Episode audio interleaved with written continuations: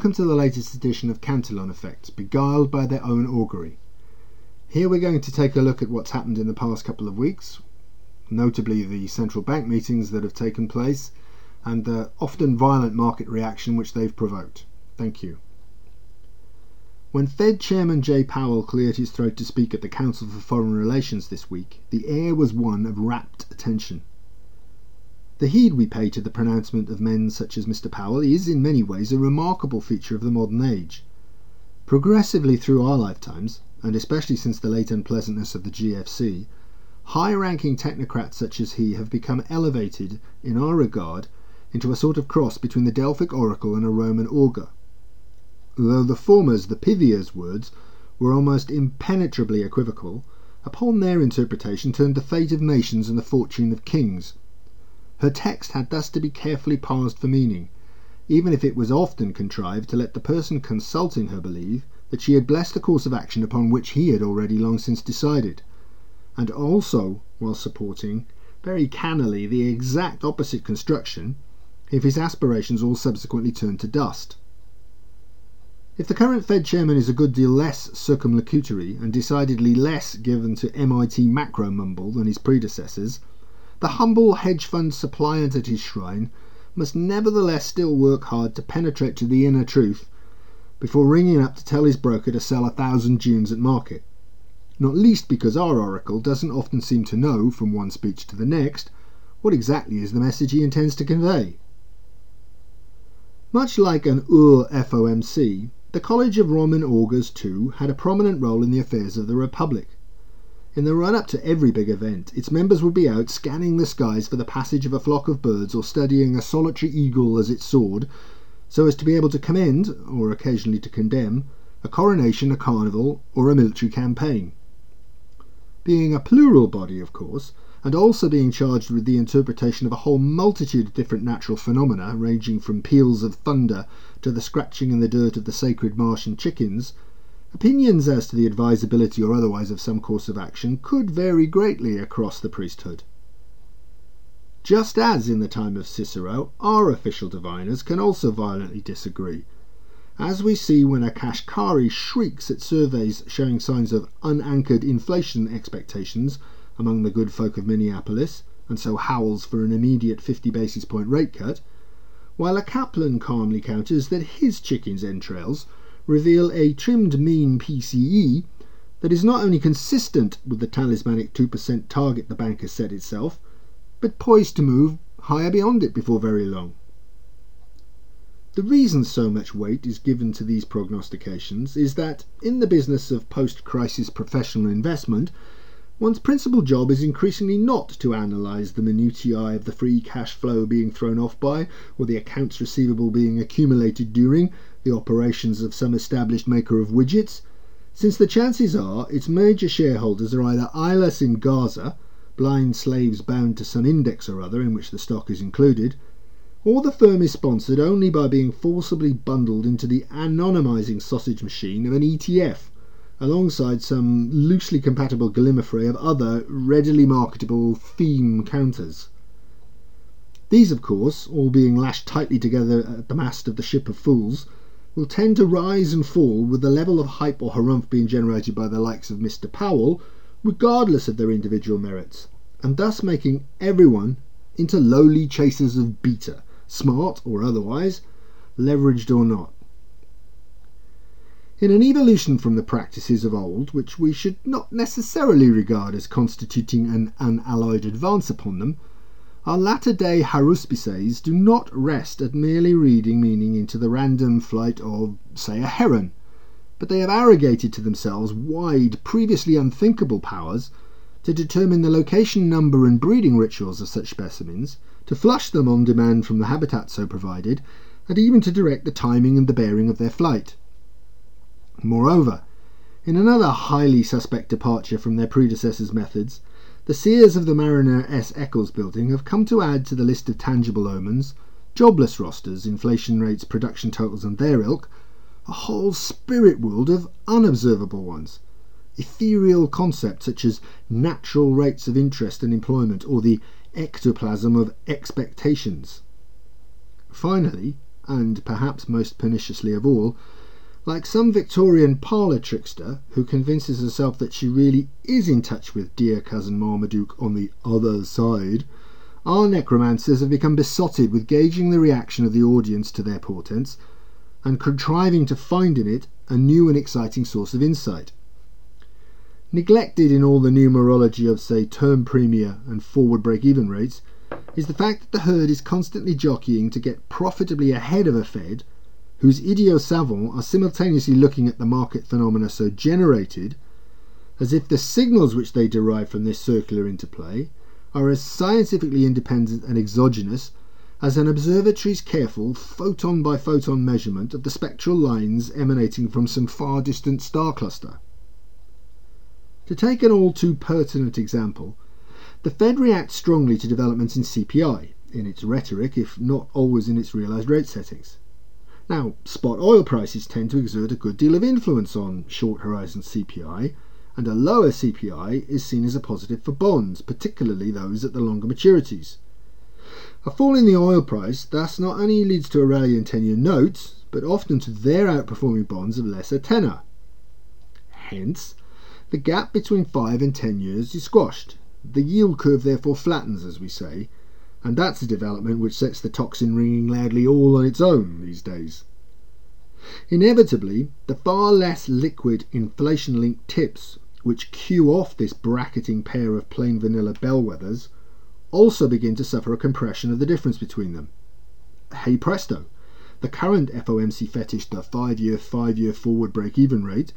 falls, and the Kashkaris of this world give vent to fears of a dragging anchor. Knowing this, the bond market trades more bullishly still, and soon that is triggering fears of an economic deceleration. That often acts to further depress oil prices. Before you know it, yields are in a death spiral of witless self reinforcement, and the Fed is soon, as Mr. Powell helpfully disclosed this week,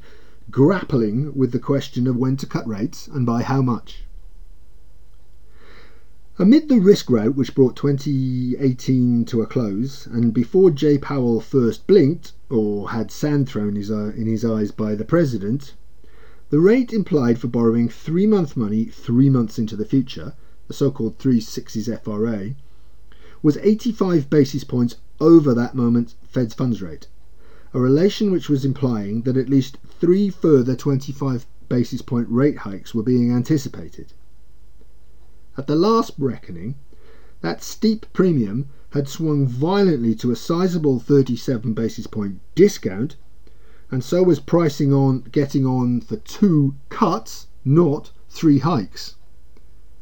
That move was the fastest such shift in outlook seen in any comparable interval since the dark days of 2009's latter half, when the Fed was busy buying a trillion dollars worth of securities and boosting reserve balances almost 60% or $400 billion. In this move, roughly $850 billion of one year equivalent risk has been reshaped by hedge fund CTAs and other hot money types rushing frantically from one side of the boat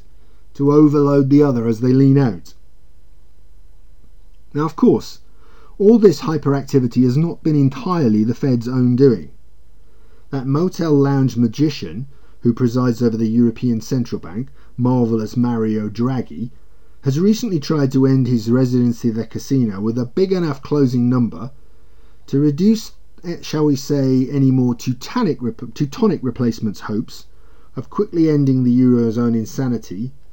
to utter rubble by launching a forward guided missile of his own. Rate cuts were the least of the hints he dropped heavily, for he also dangled the prospect of a resurrection of the programme which has seen almost 2 trillion euros in securities purchases made over the past four years, a program which has notably hoovered up twice as many member state government bonds as were newly issued in that time. Nor is he the only sorcerer's apprentice conjuring buckets and brooms into life to the sound of a Dukas musical. In the attempt to hit shamanic inflation goals, the BOJ ploughs on, wearily adding $20 billion a month to the pile, much of that leaking out into the notorious Covlite bonds being bundled into US CDOs and issued via the Cayman Islands. The Aussies have cut, the Indonesians have eased, and the Indians, even the Icelanders, have done the same. While China is yet again in full hands to the pump, keep the plate spinning, five alarm fire mode. The irony of all this is that the markets have been led to price in so much easing ahead of its actual delivery, and in some cases absent much in the way of any incontrovertible need for it, that they would seem ripe for disappointment, if only of the buy the rumour, sell the fact kind. And meanwhile, nagging doubts do persist that the blind alley down which the soothsayers are speeding us ever faster has a very solid brick wall lurking around one of its upcoming bends. For instance, the BOJ's Kuroda has many vocal critics, both within and without its walls, who argue that he is now undermining the very commercial banks his policies are supposed to be rejuvenating. Hamlet's mother could have had Luis de Guindos and others on the ECB Council in mind, too. For ladies or not, they certainly do protest too much, methinks, in their unconvincing assertions that European banks are not also being damaged by the mix. And then China's various bigwigs and regulators are also all too clearly aware that they are left trying to fix the leaks in a perishing hosepipe by banging nails into each new hole as it when it appears. For our part, we have waxed incandescent in the past about the abomination that is a negative rate structure, and we have also suggested that the predictable loss of both nominal and real worth which it inflicts on one's less risky savings is little more than a wealth tax, a tax which those who are still inclined to prudence and thrift must save, must save increasing amounts to overcome, meaning that a version of self defeating Ricardian equivalence is at play here. But rather than repeat our own strictures, let's leave it instead to the recent missive of the aforementioned Dallas Fed rate cut skeptic Robert Kaplan to make our case. We'll see that it's not just the drain on savers' capital or the anti Darwinian preservation of zombie companies that makes overly low rates self defeating,